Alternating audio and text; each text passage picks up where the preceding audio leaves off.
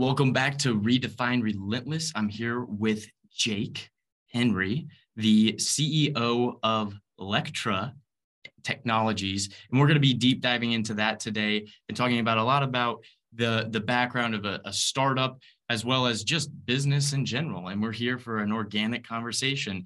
Um, Jake, thanks for coming on today. If you could just give a quick background on yourself and your company, uh, I'd appreciate it. Yeah, sure thing. First of all, Hunter, uh, thank you for having me on. It's a honor, a pleasure. Uh, I don't get to do much podcast speaking, so it's a, absolutely. A but uh, yeah, my my company now we're we're pushing towards year three. So what started as a business idea at the end of 2020 is now moving on to a a full fledged company. And this year we're looking to uh, prep to go to market, and we've scaled a little bit, and it's been a, a, a cool ride so far. Um, it's called uh, Lectra. Uh, Hunter got on the first try. That was also pretty impressive. There.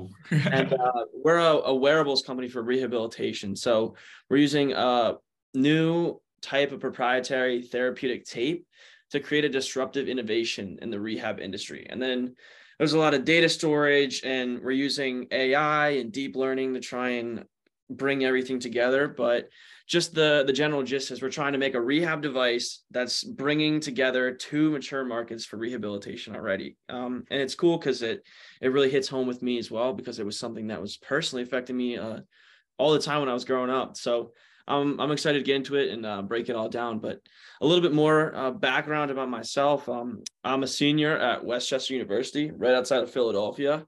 Um, studying uh, pharmaceutical product development pretty much chemist chem bio and then uh, minoring in leadership. And uh, Hunter and I actually met at the CEO conference last year in Tampa. And honestly, that was the craziest con- uh, conference I've ever been to, not just for the opportunity, but from the people I've met. It's it's crazy. Like even in the last year, how many conferences I've had the opportunity to go to, and the CEO conference is still the one where I I talk to 15 to 20 people on a, a weekly basis. So it's it's a really cool opportunity. And again, thanks for having me on.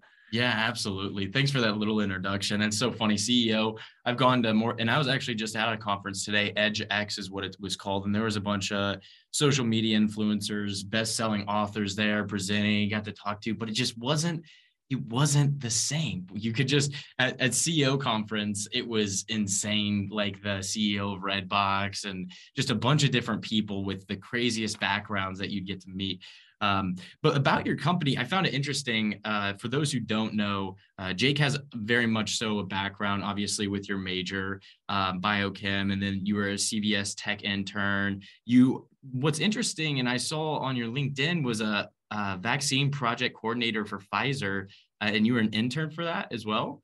Yeah, so that was that was a pretty cool opportunity as well. I worked a lot in uh, New York City this summer with Pfizer, and um, they had me doing a lot of cool stuff. So I worked a lot on their long COVID algorithm and like developing their uh the predictive model and stuff and like kind of being able to to kind of break into that space. So it was cool because it was like the first opportunity to really utilize like the stuff that I was learning in school. Because like yeah, growing up, I, I feel like you learn stuff and then you forget it and then you move on to the next thing. It's good. Like uh, you you try and absorb everything, regurgitate it, put it out on the test, and just kind of forget about it. But this was cool because it was kind of like uh, I'm actually being able to use my stuff, my uh, not ideologies, but like my my knowledge from school into a real life scenario. So that was it was a cool opportunity. And yeah, that's awesome. And it's and it kind of like just it helps on with your experience of the company you're trying to build, Lectra Technologies.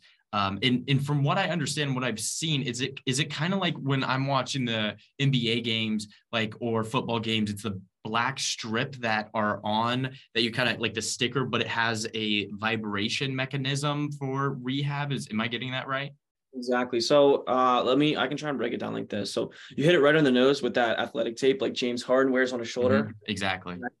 But uh it's kind of like a combination of like say you take like the you know the theraguns that people go on the sidelines and yep. use those the deep tissue mm-hmm. massagers so it's pretty much that into a piece of athletic tape or kinesiology tape that we're using then to um we're building off of that because everybody knows there's EMS machines, there's TENS machines, and everybody uses all the time. But what's different with us is like we're really trying to get into the data collection because first of all, the, the, fitness analytic market that's growing like crazy. Like you know, Whoop, Fitbit, Garmin, like those guys are the mm-hmm. big players, and it's it's uh, like a 42 billion dollar market right now, expected to be a, like almost 200 billion in in 2030 or something. But like we want to use it. Uh, we want we're making proprietary sensors that we're we're trying to th- like use as threading in the tape to collect data as people are rehabbing. And like what I think is really cool about it is there's no sensors, there's no metal in the tape. It's really just a piece of tape, and then we're collecting everything through the the threading. And then what I want to be able to do is say like James Harden, for example, was playing uh, in the NBA, and like he's wearing the tape, it's recording data as he's playing, and then he'll go onto the sideline, go off, and then he'll put our little capsule in, start rehabbing, and then that'll be collecting more data. And then we're going to use something called a magnetometer where you go like this and it creates friction. And that friction uh, transmits it right to the phone. And then that off of that, it sends all the data. And then the AI is going to start reading it and then start making like a, a, a rehab base feedback plan on how the muscle is doing. Say like he's his shoulder's messed up. Like yeah. it'll be telling him what data his shoulder, uh, uh, like the tape collected from his shoulder, and then what he needs to do to get rid of that feeling that he has some pain or some sort of like. Yeah. Uh, that's so unique too in like the thousands of tens to hundreds of thousands uh, scenarios that can play out. The ai will be able to read each specific thing and tailor to that person. Uh, wow that's such a, a, ludicrous idea. And ideally like you said like they can wear it during a basketball game and then they can just s- snap on what you're talking about and and it does its work and then sends and then the friction sending it to the phone dude that's super cool. Uh, that's a super neat idea um, well not an idea. It's it's it's coming into play now. Uh, and i saw like what was it last week uh, you did a pitch and you got you got some investors right? Yeah so we actually um we got a little bit of investing money and then we got in connection. This is uh, this is like a whole rabbit hole we're about to go down into. So we can we can get into it right let's now. go. let's go. So, this is really cool opportunity. And this goes all the way back to um social media it starts with. But let me back to this conference. It was a health sports tech conference. So it was really cool because they were flying people in all across the country. Like a guy came in from the Netherlands. There was a guy from uh, uh, North Carolina, West Chester, and then I forget where the fourth woman was from, but it was really cool. They were they picked like four people out of like 70 from across, I mean, not even the country, the world, because the Netherlands guys were coming in as well. But like um, we came in and we gave our pitches in like a Shark Tank style. So it was actually an insane experience because I I have a a YouTube channel where I break down Shark Tank pitches. And it was kind of like, oh my gosh, I get to be, I have the opportunity to be able to, to do it. And like they had us come in, pitch our ideas, and then we talked to a panel and we had to strike a deal with the Sharks. And I got, I think I ended up with off bat, it was 40, this deal made no sense. He gave me, uh, gave him 40% of the company for, uh, until on a 5% royalty until he got his five hundred thousand dollar investment back, and then the equity drops like twenty percent with no royalty. So it was just pretty much a twenty percent stake. But and this was all fictitious. This wasn't like a real one here. He wasn't gotcha. throwing at me. But um, afterwards, there was a guy who runs the University of Pennsylvania's wearables lab. He came up to me and we were talking for a while, and he was interested. So he put me in contact with the head of uh, UPenn's biomedical engineering, neurology, and neuromodulation lab. And I, I have a call with her next week. And it was really cool because like I was looking into more of the research that she was doing, and she was specializing in this specific type of uh, technology that we were looking to uh, kind of pursue. And we were looking at it, and the the technology she was talking about was similar to uh, a group that we had been talking to for a while, and they ended up being one of our partners for manufacturing. And they ended, I called him and I was like, Hey, do you know this woman by chance? And he was like, Yeah, like we grew we like we went to school together in college. Like we're really good friends. And I was like, Oh my God, you're from Houston and she's from UPenn. And he was like, Yeah, she's from all over. Like she was, she came from California, but um backtracking even farther, these guys that we're we're partnered with from Houston that are doing a lot of our uh fabric manufacturing and they work a little bit on the electronic side. Um, I actually met them through TikTok. So I uh I was scrolling through TikTok and one of my my friends that um friends with through TikTok is like he was talking about how he was speaking on this entrepreneurial like LinkedIn. It was called Entre. And I ended up DMing the Entre guys and I was like, hey, like I I saw that you guys do a, like a sort of social media for entrepreneurs. Like it's really cool. Is there any way that I'd be able to get on the platform and learn more about it? He was like, sure, like let's do it. And I ended up talking to him, seeing that there was a pitch competition on this uh, this app platform, and it was like the top five most upvoted um, companies get to come on and pitch their idea. So I was like, okay, how do I get to the top? I was texting my friends, texting my family, and it wasn't working. So I just started making random accounts. I would log in, upvote it, and log out. So I got in, and uh, I ended up getting.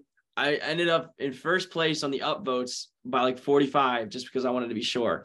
And then I uh, I ended up being able to pitch, and I I came in second out of like 67 or something. I ended up going with a lot of people, and um, one of the investors that I was pitching to, he was like, "Hey, like."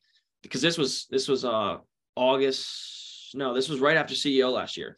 He was like, "Hey, like you guys are you're doing well. It looks like you're you're making progress, but like you're not at a place where investors would give you money." So there's another company that I invested in that I think would be a great opportunity for you guys. And at this point, like I, when I was at CEO last year, I didn't know how to incorporate everything together into one machine that worked. And we ended up meeting these guys, and they really ended up being one of our white horses because we went down uh, south and ended up doing a proof of concept work that showed that it like my idea worked and it worked really well. So it was kind of like probably the craziest moment of my life. And I we're almost we just submitted the patent and I would I really want to show I can I wish I could pull it up right now and show you what we're doing. Because you you saw a little snippet of like what it looked like in the yep. in the pitch or whatever but like now we're a lot farther than that. Yeah. And i'm super excited to kind of like disclose all of that uh once we get the patent back because we we sent it back like we sent it in like a month ago but it was just really cool because we we ended up meeting the guys that were the biggest asset to us and the greatest friends and like they we met them through social media. So it's just really cool how i feel like the creator economy like really breaks into everything which i, I can i can talk more about like the social media aspect and stuff more but like it's been it's been a cool ride with that so far as well yeah and it's that's why I loved when you were like, I'm about to go in a rabbit hole. I'm like, fire away because I, I want to hear that. And I, and I know the audience does as well, because it comes back to the fact of everyone has a unique scenario and how they grow their business in the early stages of startup. One thing everyone has to have is grit. There's no way to get around it with the effort you put in. Um, it, but it's very interesting to hear your background story, what you had to do, that you were making fake accounts to upvote your your account, uh, yeah, your account to get in the pitch competition, and then you play second. You wanted to make sure you had that opportunity. That is that is so that's awesome. I mean, it goes to show like even if people would consider it as like, you know, not fair or whatever, it's like you were still putting effort in trying to trying to get that. Um, yeah. and, and so that's where that, that's just so interesting with everything and your background and developing it. I'm curious, how did you come up with this I- idea? Like what what was the oh snap this right here? Yeah, so I I was an athlete all my life. Like I grew up playing every single sport. I was in high school. I played soccer, basketball, football, tennis, and I played baseball all the time I was a kid. So like sports were a really big part of my life. I played I played soccer in college to like my first couple years and like I would spend a lot of time in the trainer's room because like I was really stubborn and like they would tell me, hey, like you're hurt, you probably shouldn't play. And I'd be like, I'm gonna play anyway. So I'd be like, all right, I would do it, and then I would get hurt. And I would spend a lot of time in the trainer's office where I would be doing the muscle stimulation work. And they would put all these wires on. It was a really monotonous process. They would they would hook me up and it would be like 45 minutes by the time like the the treatment was over. And I was like, dude, this is and it worked like every single time I was doing it. But I was like, this is such a waste of time. Like I wish that there was a, a way that I could kind of like lower the like, lessen the process of like the stress that was induced with it, like the time consuming aspect of it. And I was like, I got to be able to do something here. And I was like, well, is there anything that's out there that people have combined to like make this process easier? And I was like, oh my gosh, like nobody's trying to put this into like an adhesive or like a tape or anything that could be taken on and off like a band-aid because when you think of a band-aid you think of hey i have a i have a like a scratch like what's a quick way that i can mm-hmm. get rid of the scratch you put a band-aid on it hey i have this muscular problem what's a quick way that i can mitigate the pain of this muscular problem put on this therapeutic band-aid. And i was like oh my gosh like i can try and start to run with this. So i immediately like started drawing up all these ideas. And i was like is this something that's actually feasible? Is this something that's profitable? And like i looked it up and all the, the markets are growing like exponentially. Like i think it's 9% with the ms market and 7% with the kinesiology market. And i remember it was right like finals week of my freshman year. I wasn't studying for any exams because i was like oh my god this is like this is what i want to do. Because like um i can tell you i'll keep going with this but like ever since I was a kid, I was trying to make stuff. Like I remember it was so bad. I got in so much trouble when I was in second grade because I would make books. I would take like 20 pieces of paper and I would staple them together and I would sell them to kids after I would like make a story into it. The one girl bought one of my books for like 70 bucks. And we got a yeah, we got a, we got an angry phone call from a grandpa that one night. But then it, it transitioned to like I remember we uh we had a um a clothing brand, a gym clothing brand. Everybody was doing that, so it didn't end up working out. But my biggest thing, I remember, we had a, a all the, the gifted kids in high school. I wasn't one of the gifted kids, but I really wanted to be a part of our STEM team. We had like a STEM team where they would make a project and they had to enter this competition. And I was like, well, I want to do this. I think I'm a creative person. And I bugged the advisor enough that he was like, all right, dude, you can come in, whatever. And none of these really smart kids, quote unquote, could come up with any ideas. And I remember I, this was like uh, freshman year of high school. I think it was like seven years ago. And I was like, oh my gosh, I have an idea. We should make a little thing. And I, I was a I was very forgetful. I'm still a forgetful person. So at the time I was like, we should make like something that fits in your pocket or connects to something to your phone that if you lose it, like it'll be able to track it. And like from like, and I was like, Kyle, yeah. And it ended up being freaking tile because I remember my CAD teacher was like, "That's the stupidest idea I've ever heard in my life," and I ended up being tile, ended up being AirTag, and a billion dollar company, and I was like, "Wow, uh, what are the odds of that?" But like, it's just something that I've been really passionate about. But like going back to what I was saying about like making the stuff, like I wasn't studying, I was just working on this, and um, I the first person I told about it was like, "Hey." I was I was going into my organic um, first organic chem class, and I, I, was like, my I was finishing my internship at uh, CVS as a technician. And I told my organic chem professor, I was like, hey man, like I have this idea, and I think I can do something with this, and I feel like I can be able to make a business out of it. And he was like, okay, well, I don't really care. Like I'm going to introduce you to somebody else. And he introduced me to this other guy named Mark Dewey, who's been a tremendous mentor, help, uh, absolutely positive influence on me and like my entire journey with this. And like has been like the from the beginning like the fuel to the fire almost which is why i kind of want to like really emphasize how important it is to get the mentor because everybody talks about like oh my gosh like get a mentor do this and blah blah blah. Like it's insane. Like it's kind of like a uh, it's like a, a, a, what is it called? A fairy godparent or something? Like because you yeah. have all these questions you're like dude i don't know how to do this. And they're always the kind of person that's like hey take a deep breath did you think about it like this? And I was like, oh my God, no, like that's incredible. Nice. So it was just, it was just kind of like a process of like, then from like, hey, I have all these drawings. And then I met him and we were talking for a while and he was like, he's like, I don't think that that would work. Obviously try it if you want to, but I don't think that's going to end up working. But maybe if you looked at it this way, it might have a, a more positive outcome.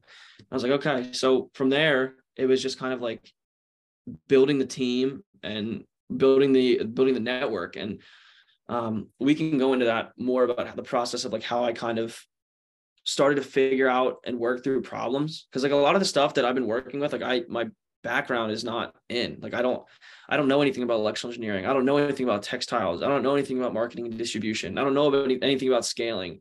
And it's just like he taught me all these lessons that I mean I'm more like I'd be happy to talk more about of like the way of going about it that um, you don't have to be the smartest person in the room. It actually might be more beneficial to you to not be the smartest person in the room. You just need to be able to communicate with the smartest people in the room to a, a level that they feel like if they worked with you or for you, that it would be worthwhile to them as well, not just them doing a favor. They could get something positive out of it uh, from somebody yeah. who's same level. So what he would tell me is like, um, get your knowledge. If you want somebody to get a job done for you or get to work on a level of like that you would want them to be working at is like get your knowledge to a level where you could have a five minute intelligent conversation about what they got their phd in or what they got their masters in And I was like, okay. Uh, so what I was doing is like there was a neurophysiologist. I was like, I gotta learn these muscular pathways, or I gotta have somebody else who knows how to do this. And lo and behold, I started reading neuromodulation books, like all about the central peripheral nervous system, about muscle physiology. And I met this one woman from uh, Widener, and we had an intelligent conversation. And then another one from West Chester, and it was like, hey, this kid actually cares and he seems like he knows what he's talking about. So let's see if we can do something with this. And then so I got uh, an exercise physiologist onto the team. And the next one was like, I need an electrical engineer. I don't know how to code. I don't know how to read uh, a PCB program or uh, any sort of design. So I was like, what do I do? And I was like, this is going to be a lot tougher to learn all of electrical engineering than just figure out somebody. So I try to learn the very basic like Ohm's law and stuff like that, and learning about voltage gates and how current flows.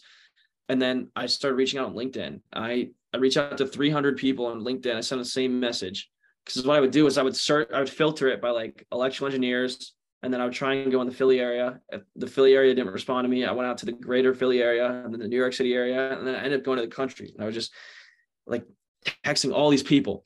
I had one person respond to me. That's it out of 300 people and um, he was a kid who just graduated from Virginia Tech. Him and I worked for like two months. He wanted me to he wanted to introduce me to another buddy of his, and uh, him and I ended up working even better together than the the initial uh, kid that I had reached out to. And the initial guy said, "Hey, like I'm getting a job, and I don't think that I'm gonna be able to keep going." And I was like, "Okay." So the the other guy and I started working together this was right before CEO he joined, and now he's co-founder. And he's been the another white horse. Like I wouldn't be where I am without him. And like, I think the the big general idea of doing something like this is like anybody can have an idea. Anybody can say they're going to do this and that. It's like you ever hear people who are like, "Oh my gosh, I need to do that," or "I need to start doing this," or like, but nobody really yeah. does it. It's just kind of like yeah. a grit thing. It's like there's one big quote I really like is like there's there's two, but um,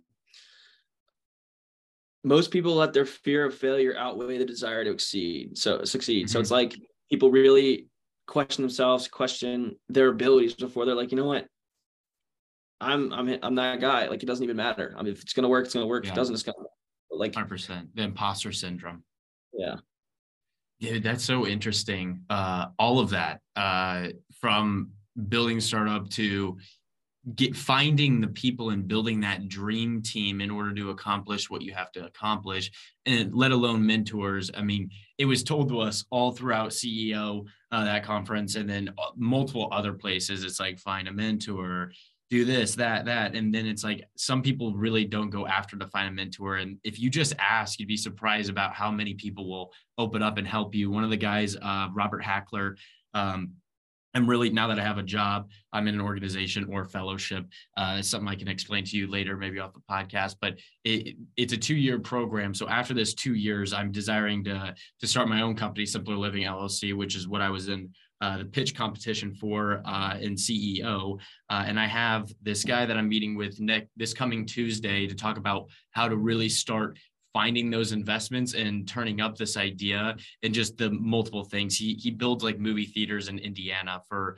anyone and everyone that's a someone. Larry Bird, he's built a movie theater for uh, 21 Pilots. You've probably heard of that the band. He built their studio, so it's like a lot of movie theater theater type of things he he does. But he's helping me mentor. And it's very it's very important, like you said, uh, and re-hitting the nail on the head is the fact that like you you can't do everything with your your knowledge alone and then going back to you don't have to be the smartest person and elon literally says that he's like uh, i don't i'm not the smartest person but i ha- i hire people from harvard although i didn't graduate from harvard i hire people from harvard yale university and a bunch of these prestigious universities and i know how to communicate to them exactly what you were saying um, but i always like reinforcing especially that that that superb knowledge and wisdom that you've bestowed from another person, which is your mentor.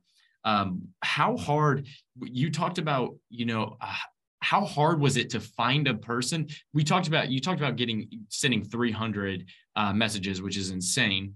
Um, how hard was it though when that finally came to make someone a co-founder? You know it's like this is your baby. This is what you've been working on. Was it easy or was it hard or was it kind of like this is what has to happen in order for it to work? What was your thought process behind that? So i think i got really lucky with having the opportunity to have him on the team because it was it was really somebody that was like they were so excited from the beginning like as soon as i like i remember the first time i pitched the idea to him he was so on board like he was like i will I won't even get a job. I'll just work for you. And he's like so on board. It was it was it was crazy because he was just like literally, I will quit my job if we get funding. Like I'll do this, I'll do that. And it's kind of like a knowing that we don't think the same, but we have the same goals, which is really good because I feel like if you don't if you don't have anybody like if there's no disagreements, there's no progress. So it's kind of nice that we we don't butt heads, but we we make sure to question each other when something needs to be questioned. And like it was somebody that I I really get along with. We share the same vision, we have the same goals. And like once I figured that out, I was like, this is somebody that I know is going to be an incredible asset and be able to build this to the extent that I wouldn't be able to do it if I was by myself. So it was I was lucky because he came along and I, like it was it was just so convenient because it was an easy decision. Like I, I didn't even like, yeah, it's my baby, but at the end of the day, like you're not going to get it done, even have an opportunity to try to get it done if you don't have the resources to to succeed. And like he he's been such a pivotal pivotal part of the project that I was just like, this isn't even a tough decision. Like I could, I would do this yeah. hundred times over. So yeah, it That's was a little. Awesome. Yeah, pretty cool. when you talked about i what i really liked about what you just said that and i just heard from uh, another speaker within our organization we have previous orphellows it's a 20 plus year long organization that's lived a lot kind of like ceo or business fraternity after college and um, one of the the founders of Mallow, which is um, Yao Inning, and its its company valuation is now 50 million plus dollars now, uh, and he's scaled it in the past four years to be like insane. And going back to what you said with sending 300 messages to get that right person, he said he pitched 70 times, 70 different times in order to get one investor everyone rejected him. And it was that grit and that perseverance of that passion that he had behind the business and growing it in which he could scale it and finally get an investor and a breakthrough. But with what you were saying it's just so interesting um, that like it, it, in comparison it was literally what he was saying. And it was like leveraging perspectives was one of his biggest things. He said if i had everyone that was cloned as me if i clone myself and i had a, the same people the business wouldn't wouldn't it, would, it would eventually get stagnant because you have to have different mindsets to make something become greater. And that's what abraham lincoln did. He he hired um, on cabinet very diverse thinking in order to get an, an amazing outcome. Um, i think that's awesome that you could realize that you could see the vision and um, and they did as well but it was like you don't get along with every single thing which i think is a really good thing and to scale the business and to make it the best um, to have those arguments. But then when you go to market, it's like this is better than it would have been without with just two of myself, a hundred percent. Um, very interesting. Um, in terms of business, I, I'm curious what has been one of the biggest challenges that you have you faced and how have you overcome it or how are you trying to overcome it so this was uh kind of piggybacking off of what i said earlier was like building team building the right team wasn't a very difficult process for me it was really like filling the gaps in what I like. Once I was able to find the, the right people to help out with the project, I I knew it was the right fit. But like the process of like saying, I really don't know how to do this, and I have to find somebody who's like this. And like I said, with finding an electrical engineer, it took 300 tries, but it was even harder for finding the the software engineer, like the fabrics engineer, the all that part. So the whole it, the whole process that made it really arduous was like you would go down almost like an assembly line. Like I would be like, okay, for example, I really need somebody who knows how to develop a sensor to do this specific job. And I was like, I don't know how to do it. He doesn't know how to do it. Do you know anybody would do it? And I would consult my like mentor or somebody else in the network, and they'd be like, hmm, I have no idea. But I know this one guy that I used to work with 40 years ago that used to work at sensors for a couple days. And I was like, okay. So he I'll give you his contact. So you get on a call with this guy and he'll be like, hey, I only worked for sensors for a week, but my buddy Gary, like he was he was the man. Like he worked on sensors for two months, and I was like, all right, can I talk to Gary? And Gary was like, yeah, I, I worked on sensors for a while. Like, uh, I don't really do it anymore, but if you if you know like what you need, I can point in the right direction. So Gary and I would break down what I wanted from the sensor, and he's like, oh my god, like Jim, he's been working in sensors for ten years. Like, I'll put you in contact with Jim. And then I start talking to Jim, and Jim's like, yeah, I don't know exactly how to do that, but my like like Ralph is like he knows exactly how to do. He's been doing that exact sensor for 20 years. So then you finally get to Ralph, and Ralph is like, "Yes, I can do that in five minutes." And you're like, "Oh my That's god, you, where were, you, six months ago?" So it's yeah. just been like for every single like avenue we've we've kind of routed ourselves to. It's it's a, assembly line process of like I don't know how to do it, but he might know how to do it, and then you got to get to a point where it's like, oh my god thank that's you. that's a person. Yeah, yeah, exactly. The, that's very interesting in the comparison. I think it makes it very easy the assembly line and like kind of carrying something through but you going through different connections and then hey do you have anyone that would maybe know of this uh, potential lead or connection about this? Uh, and then you finally find the person um, that's so funny because I did the same thing when I was doing my business and trying to get to know the shipping container home business.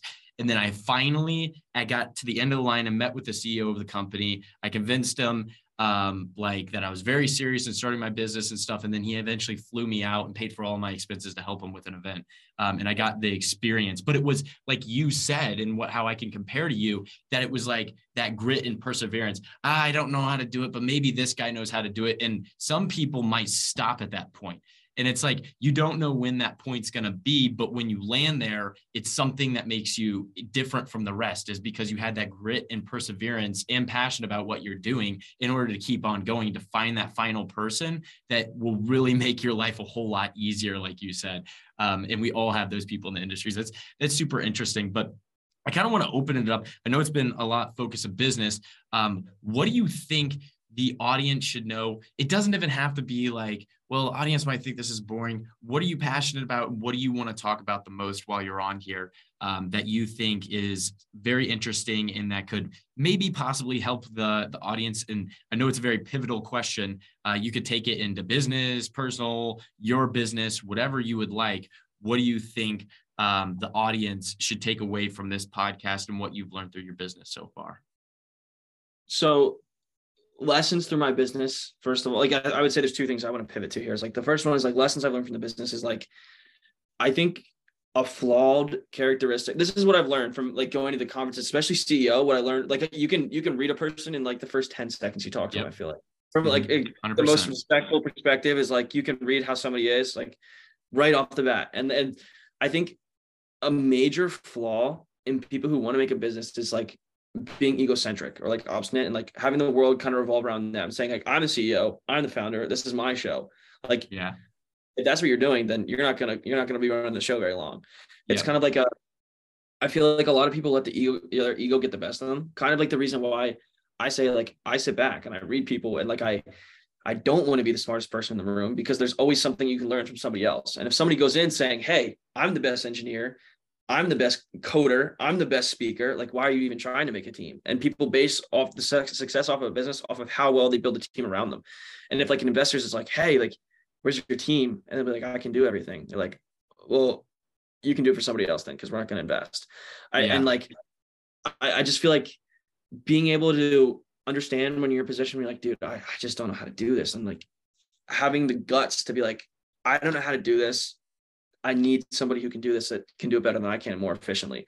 And like you're doing so much stuff as like a founder uh, all throughout the day, all throughout the week. And it's just like you're delegating so much time to different things. It's like you have to be able to give responsibility and give trust in other people and not again let your ego get the best of you. Because another thing with that I think is ties into trying to raise money. I feel like everybody's biggest thing is like, oh my God, I gotta raise money. I gotta do this right now. I feel like it's like a again to like an it feels like an egocentric aspect of people of like, hey, if we don't get money right now, then nobody's going to take us seriously. But it's like if you if you take the time to develop, build a team, understand the market feasibility, understand what the market wants, um, you're going to be in a lot better position to try and raise around than if you're saying like, hey, I need money so I can do the prototype. I need money so I can do marketing to make sure everybody can see it in the country. Mm-hmm. Like that's a cool, but like if you if it's not what people want, you can market to as many people as you want, and nobody's gonna buy it. Yeah, that's. I I try to really step back with that too, because like from CEO, I was like, oh my god, like I don't know what I'm gonna do without this money. Like I need it now. And I remember, um, it's funny because uh, one of the one of my mentors is now two of them are from the CEO conference. Like you remember Joy was a speaker. Yep, I I very vividly remember her. Yep, Joy. Yeah, her and I talk once a week, and she's on my she's on my advisory board. Like she wow. got me. Like I'm in I'm in the Tampa University Spartan Accelerator because her and I became really good friends from the conference. She was like she was like hey like. But she told me this last week. She was like her and Rebecca White. Like Rebecca White's really close. Yep, uh, yep. I know her. Yeah, I met her. Yeah, I got her book. I got the book. I actually, I don't know. Wait, let me. Might be this one. Yeah, I got both of her books. She had two books. Yep, there you go. I lost the other book. I actually made one of my pitch decks off of her book, so that was pretty cool. But back like to what I was saying was like, it was it was it was crazy because she was like, "Hey, you." There was like 350 kids that reached out to me during the conference, after the conference, and she was like, "You were one of two kids that kept following up after three months." She was she was like, "You were one of two kids that kept talking to me." I was like, "Oh my god!" And she was like, "So again, it's like like what you were saying back uh, with the grit. It's just like you really have to have I don't know if I can say this on the ball podcast, but like you have to have the balls to be able to like oh yeah, hundred percent and be persistent because you're not being annoying, you're being persistent. People really appreciate that. You won't believe how many people are like, um, we'll get off a call and I'll send up the follow up like immediately. Like, oh my God, like you thank you. Like you sent this like right away. And I was like, why do people not do that? And they're like, usually yeah. no. Yeah. So it's kind of like an eye-opening thing. It's like being humble, being open to open to change, being uh, knowing when you're not in the right, being able to step back and be like, okay, yeah. this is wrong. Like I should be listening to what other people are saying. So like now with my co-founder, it's like I consult him for like everything. I'll be like, hey, I'm doing this. Like do you want me to change anything? Like, is there anything you don't like? And he'll be like, I don't like this. And I'll be, be like, okay, let's talk through it and figure out what's wrong. Yeah. That's um, interesting. Yeah. You know, so it, it's, it's cool. It's just like being able to humble, humble yourself. Cause like I was, I was pretty egocentric in high school, like playing sports all the time. And I realized that like, you're not going to get anywhere being a dick. It's just not worth it. Like just be yeah. nice to everybody, uh, be open-minded and you're going to get a lot farther than if you think you're running the show. So yeah, um, that's that's so crazy. Going back to what you just said and being persistent. So I definitely did not hit up Joy, but I hit up um, uh, Chris. Chris is a patent. He got his PhD in law and patents, and through that opportunity, reestablishing what you're saying, and because uh, I really want to push that to the audience, is to the fact of being persistent. And even if you have to email them 10 times and it might seem like you're annoying them, eventually they answer, just like I did with the CEO of Bob's Containers, now the biggest manufacturer of tiny homes in the United States. I just persistently kept on calling him and annoying him for a year. And then eventually he picks it up and is like, you know what? What are you doing for your spring break? And then flies me out and I get this whole new network and opportunity. And same thing at CEO. People weren't persistent. I actually just sent Chris about a month ago an email and I just said, Hey, I don't think you, I don't want you to forget that um, I was talking to you. I'm like starting my business up soon. I'd love to have some advice. And then we were talking about things I'm doing, he's doing. And uh, man, he was just an amazing person to connect to. Uh, Sean as well. He's at, at Tampa. Um, I don't know if you remember Sean at all, but he was the guy that was kind of running it. Uh, and there was a couple other guys, but I, I reached out to them. I'm like, hey, can I come to the CEO conference in Chicago? I'll help out. I'll volunteer. I'll do anything just oh, to get coming? that. Well, I wanted to, but the thing is, is that alumni cannot come. It's it's specifically only for college students. And I try to vouch. I'm like, I'll volunteer. I'll pay for everything. Like I, I want. That I can get you in. I got my friend in. He's a vol. He's a Tampa grad. I got him in. Really? Yeah, I got him in uh, for 50% discount because I got I made really good friends with the guy who runs James and Dean. Yeah, James. It, yeah, yeah. James got, and Dean. Yeah, I got my friend in because I'm friends with James. So I could talk to him. Yeah, I reached out to James. I think it was James. And then I emailed, I said, Hey, can I I'll do anything. I don't know if you remember me. I won a couple prizes and it was like I seemed like to be winning everything. And everything. Uh, he, yeah, I know that was so funny. And I got uh I got known, but just from being bold and persistent and talking to a bunch of different people. But the back to that fact, dude, that would be awesome. That'd be sick. And guys, this is this is the prime aspect of networking and why it's important to talk to people, your friends, your buddies that are helping you grow and in the background, because then you you get someone in the background. It's like, oh, I can do that for you. and then it's like, wow, I have another opportunity. So just like that. Um, and I think that's it. But going back to what you said and just being persistent and emailing people, you'd be surprised at how many people reach out to you. And it's so funny that you said Joy So there's only two people, and you were one of them that were persistent. Maybe some people went for others, but let's just say probably roughly 0.5%, maybe less were persistent on giving to the speakers, um, to whatever speakers aroused those people that were like, wow, I really like this person. I think this person can help me. I think it was like such a small percentage of people that actually did that. It's good to hear that you you did Joy, because um, Joy is definitely an uh, she has an amazing background. She was like the what did she do at Apple? Uh, she was at Apple right for a while. Yeah, she dude, she did so much stuff. She said she's done like like 287 million in acquisitions between like her and all of her companies. I mean, let me see exactly what it was. I don't. I mean, it's like let me try and look it up right now, real quick. She did a lot of really cool stuff. Um, Dude, I remember her talking about it at the CEO conference, and I just my jaw just kept on dropping lower and lower and lower. I'm like, what? And she yeah. met Steve Jobs. Like, what? That's crazy. Yeah, she ra- she led to 17 acquisitions, 387 million raised, um, raised another 1.9 billion, and 90, 96 successful exits and two IPOs. And she's like on my core team dude, that is insane. That is like, that's like a go to person. If you have a call once a week, and people would say, Oh, you're just lucky.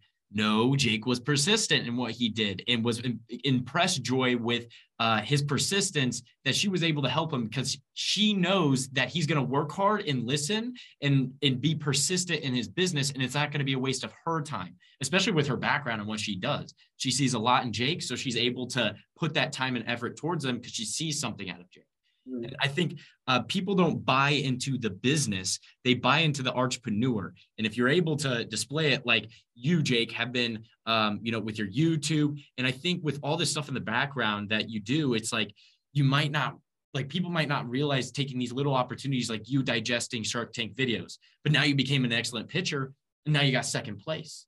And then it's like doing all these things, and like me for the podcast, it's like talking uh, and talking to people and formulate conversations. When I was at the the conference today, there was a guy. My my friend was like, that guy. I showed him his Instagram and he had a quarter million followers, and I'm like, wow, that's actually crazy. And not, and I learned also today that it's not about your following; it's about how how big hearted you are. For in the dark times, you're not going to be able to push yourself with a low following, but with a big heart, you can push yourself yeah. Um, very interesting that I learned today. But in pushing that, uh, it's just I walked up and introduced myself. Hey, I'm Hunter Carlos. It was very nice to meet you. I appreciate and just being positive right out of the gate. And then, like you said, 10 seconds it takes to get to know someone's vibe. And that's what I learned with venture capitalists after pitching a ton my senior year was like, you have 10 seconds to get my attention. And if you don't, I don't care. And I'm not going to pay attention the rest of the time. And it's like, I'm curious, how do you get people's attention in your pitches? So, first of all, I want to backtrack a little bit. I really liked what you said, and then I'll go right into that. Yeah, but I, absolutely. I like, how, I like how you said um, people buy into the entrepreneur. Yeah. I agree with that 100%. So there's this, it's the best TED talk I've ever seen. Uh, it's called Start with Why. Yeah, Simon um, Sinek. yeah, people don't awesome. buy what you do, they buy why you do. And I remember his, like, I, I kind of transitioned the way I pitch based off of how he talks about how Apple computers. He's like, uh, he had said that like we we have the we have the best parts. The manufacturing is incredible. We we we manufacture the screens but anything else, and we're Apple. Want to buy a computer? And then he was like, "We're we're revolutionizing the, the way that people connect. We're revolutionizing the way that people connect and how they interact with each other, and um, the way that they go about their daily lives is completely changed for the better. And we just happen to sell good computers. Like you want to buy one." So I I agree 100%, and it's all about the presentation of yourself and and your your mission of the reason why you're doing something which is transitioning back into your question of like how do i get people's attention? It's it's it's getting people excited about your story and being able to find a common ground with each and every single person you talk to and be like hey this is my story.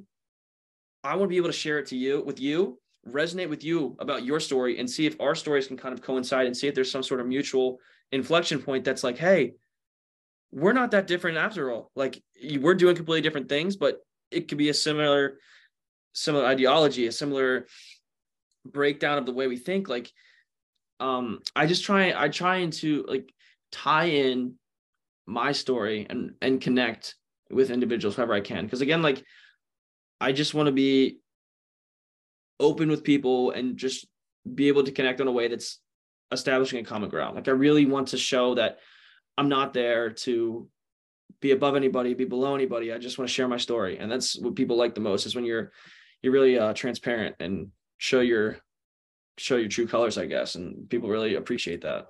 Yeah. And with that good energy and that uh, there's so much I think that plays into a pitch, not only that you're passionate about it and that you've practiced your communication skills, but also your gestures, uh, your your voice, your tonality in which you speak.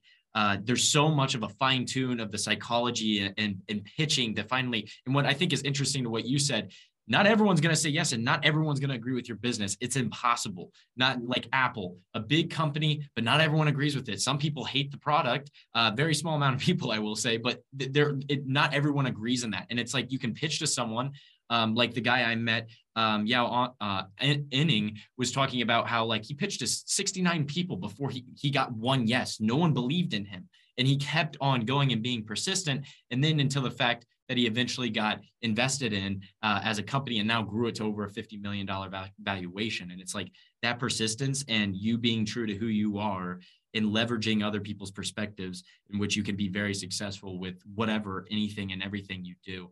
Um, going back super quick to what you said though, because I just remembered with the tile, dude, that is so interesting. I had a, um, a idea book since I was, I don't know, uh, maybe a freshman in high school or like uh, eighth grade. And I've written all these ideas down. Dude, I have like literally hundreds of them, like the most stupid things you could think of. Like I had like bo- body wipes. So like you would, you'd wipe yourself instead of showering because I was so lazy. Like my freshman year of high school, I'm like, that'd be cool if you could just shower and have this wipe. Now like Dude Wipes has it. Um, and that, but the tile thing is something that was written down in my book before. And then Gary Vee talks about it. You, don't be a dick and be like, oh, I had that idea. They stole like, no, you didn't execute it. Let's get one thing straight. So don't don't talk about it. But I find it so interesting um, that like, I mean, like they didn't steal anything from me, but it was an amazing idea. It's like, dude, I lose everything. How could I find or track something and make it like a I don't even think they have a sticker yet, which is insane. Maybe I don't think Lectra could explore. Yeah, literally, dude. That could be a blow up right there.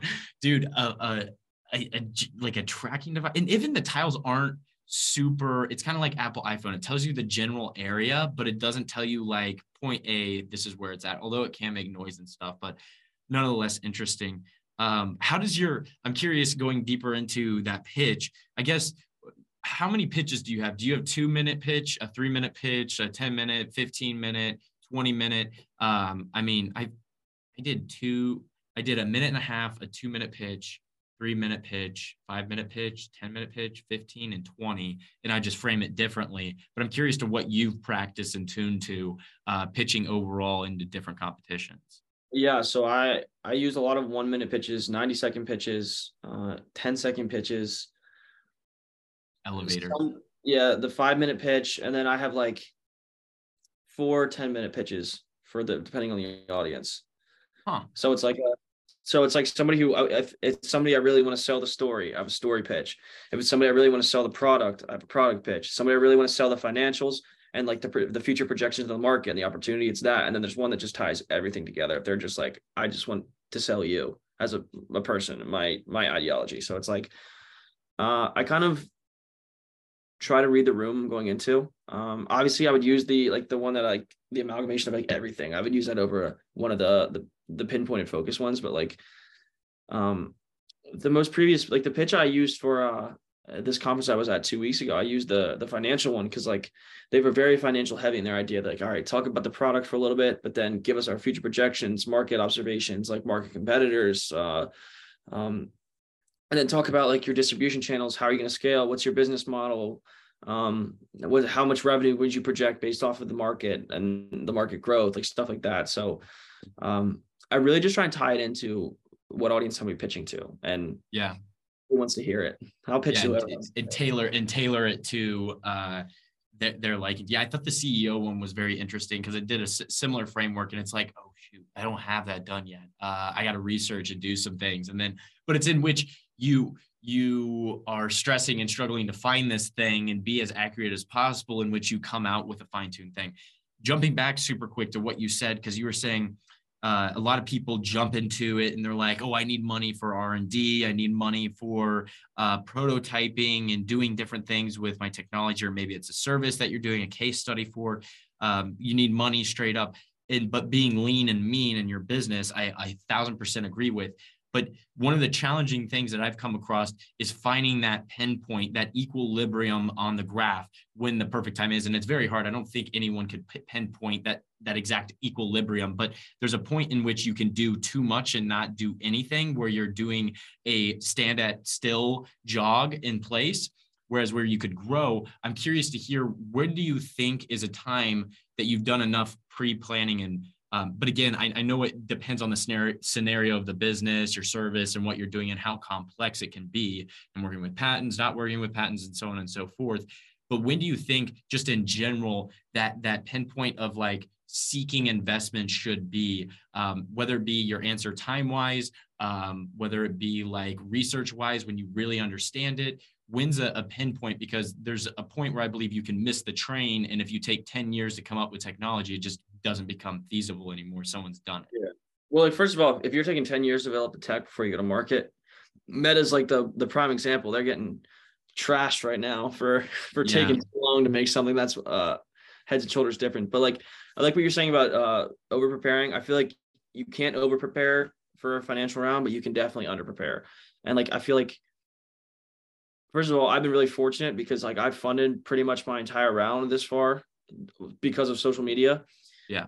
And like I I think that when it gets to a point that you really need, I know it's very vague and very blase, I guess, but like it, it I really want to try and hold off raising a round. That's why I specifically need to. Like I was like, okay, I'm bootstrapped and I'm gonna have to move out and do something else. Like I have to figure out another job. And my ideology is like what I'm gonna do, what I've been doing for like the last two months is like starting to develop investment opportunities. So like one thing that I've been really focused on is making a list of like 30 to 50 venture capitalists in the area that I was like, okay, if I called these guys today, I could either get a meeting or I could get money from them or a check. And then I was like, okay, are there other kind of funding opportunities? So I'm starting to look at like more pitching. Like hopefully I have an opportunity to pitch this year. I was in top 20 last year, but I've changed a lot. So fingers crossed, we'll see. Mm-hmm. And then like another one one's like, is there any way that I can get money without having to give equity? So you can do debt equity, you can do convertible notes. You can, and I just learned like six months ago that SBIRs and STTRs exist where the government's just handing out money to people who want to write a grant. And that's 275 to 3 million non-diluted. So like it's stuff like we're running a grant now for the National Science Foundation. It's just kind of like going to the ends of the earth to trying to figure out if how long you can live without um, having to take money. So um, we've been drafting up financial models and like the money that I have in my account, the money that my uh, co-founder has in the account, like this is the money we have, and like this is what we're gonna run with until we get to a point where like okay, like I don't have enough money to live, like I need to raise money and fill this round, or we're not gonna be able to survive because like you also want to be able to assess how much money you need. Like my my roommate's friend uh, was telling me today, his his one of his brother's good friends was like, um, he raised his first round. He was making a thing where you could connect with roommates. Like if you were going into college, roommates could meet each other and be like, "Hey, I need a roommate," and let's meet and see. Like you could. It was like Tinder for roommates. Yeah. And, uh, so oh. it's cool. Yeah, and like he was like, the idea was cool. Like he raised four hundred thousand dollars right out of college for his idea, for his his seed round, and then he spent the seed round, and he only raised four hundred thousand dollars again for his Series A, and for the Series A, it, he lost all of it in a month. Like he spent all of it because he scaled high enough, but he didn't raise enough, so he completely misinterpreted the the projection of the money and the financial model. So it's just like being able to position yourself to know what you're going to do with the money and how you're going to go about it, and we're just we're working on getting that point me personally but like we're not at a point where it's like okay i think we can successfully raise and execute right now because it's yeah. still like a couple of unmet needs. But i i hope that answered your question a little bit. No, was- absolutely. Um and it's in which there's a, a different answer and a more in-depth of a question and encircling the question, then eventually going into the question in which there's a lot of knowledge distributed to what you've been through and experience. Um, so nonetheless, it was an amazing answer. Um, it, going back though to that, um, I find it so interesting because you're right. Like when you um, when you're projecting and like anything can happen. COVID. Imagine projecting and then COVID happened and you're in an industry that was very volatile to COVID.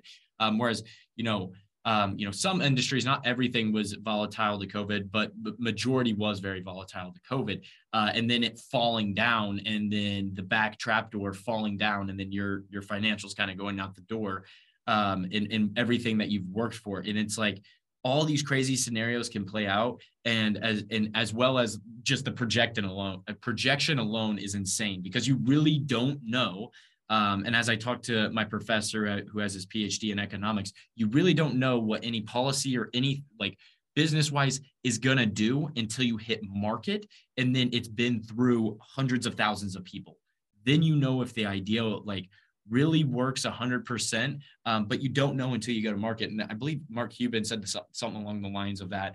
Um, you just don't know at the end of the day. So that's the scary part of when people invest in, but it only takes one company to blow up an investor, uh, and the rest is history to have the next Apple or the next um, Lectra uh, technologies um, is amazing. But uh, we've been on for. I want to be respectful of your time. What are we? What are we looking at? Um, uh, I, am guessing like probably be wrapping it up soon. What are you? What are your vibes?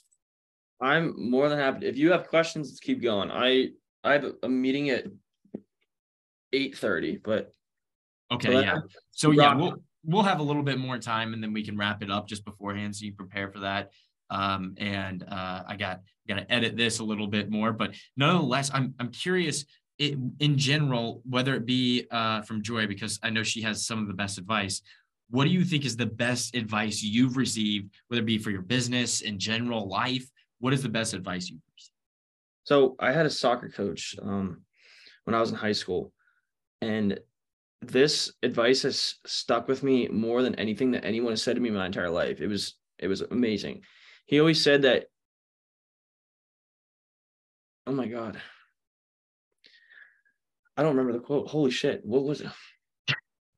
Oh, you can't control adversity, but you can, I don't know why that I it literally I say it to myself once a week and it just like flubbed out of me. Uh you can't control adversity, but you can control your response to it.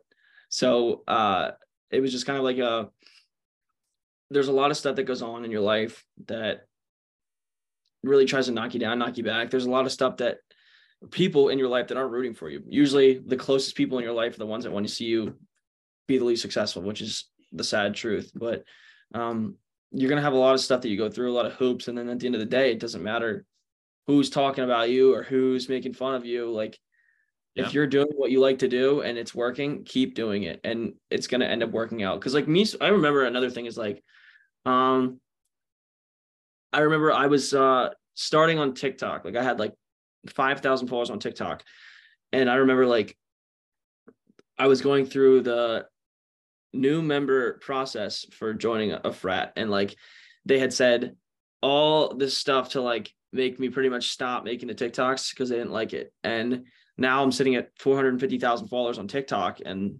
the same guys were like, Hey, like we were just like joking with you. We were just joking with you, dude. Yeah. That's awesome that you got yeah. to that far. Yeah. So, um, and it's just kind of like, okay, like, like whatever, like don't talk to me.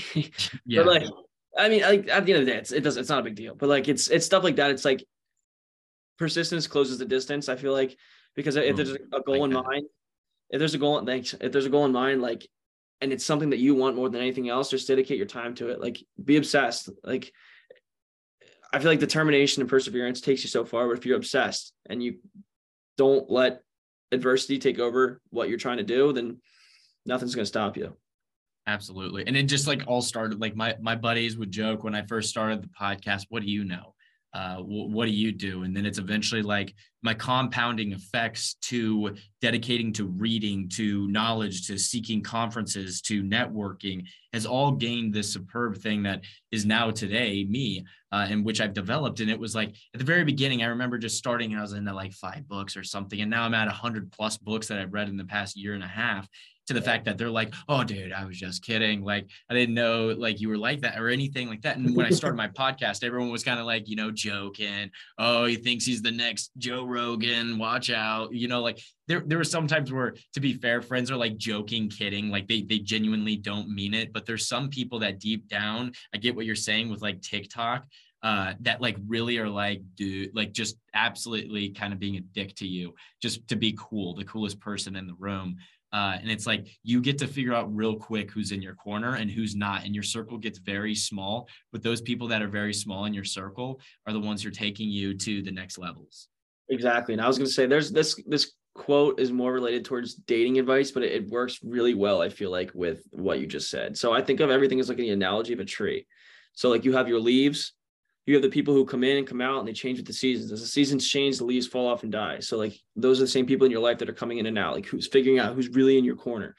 And then off of those leaves is like the roots. The roots stick along a lot longer and they're not, they could potentially die or like new roots could grow. And like they're a lot harder to go in and go out, but sometimes people mess up someone who's going to be a root in their life with like a leaf, like somebody who's really there long term.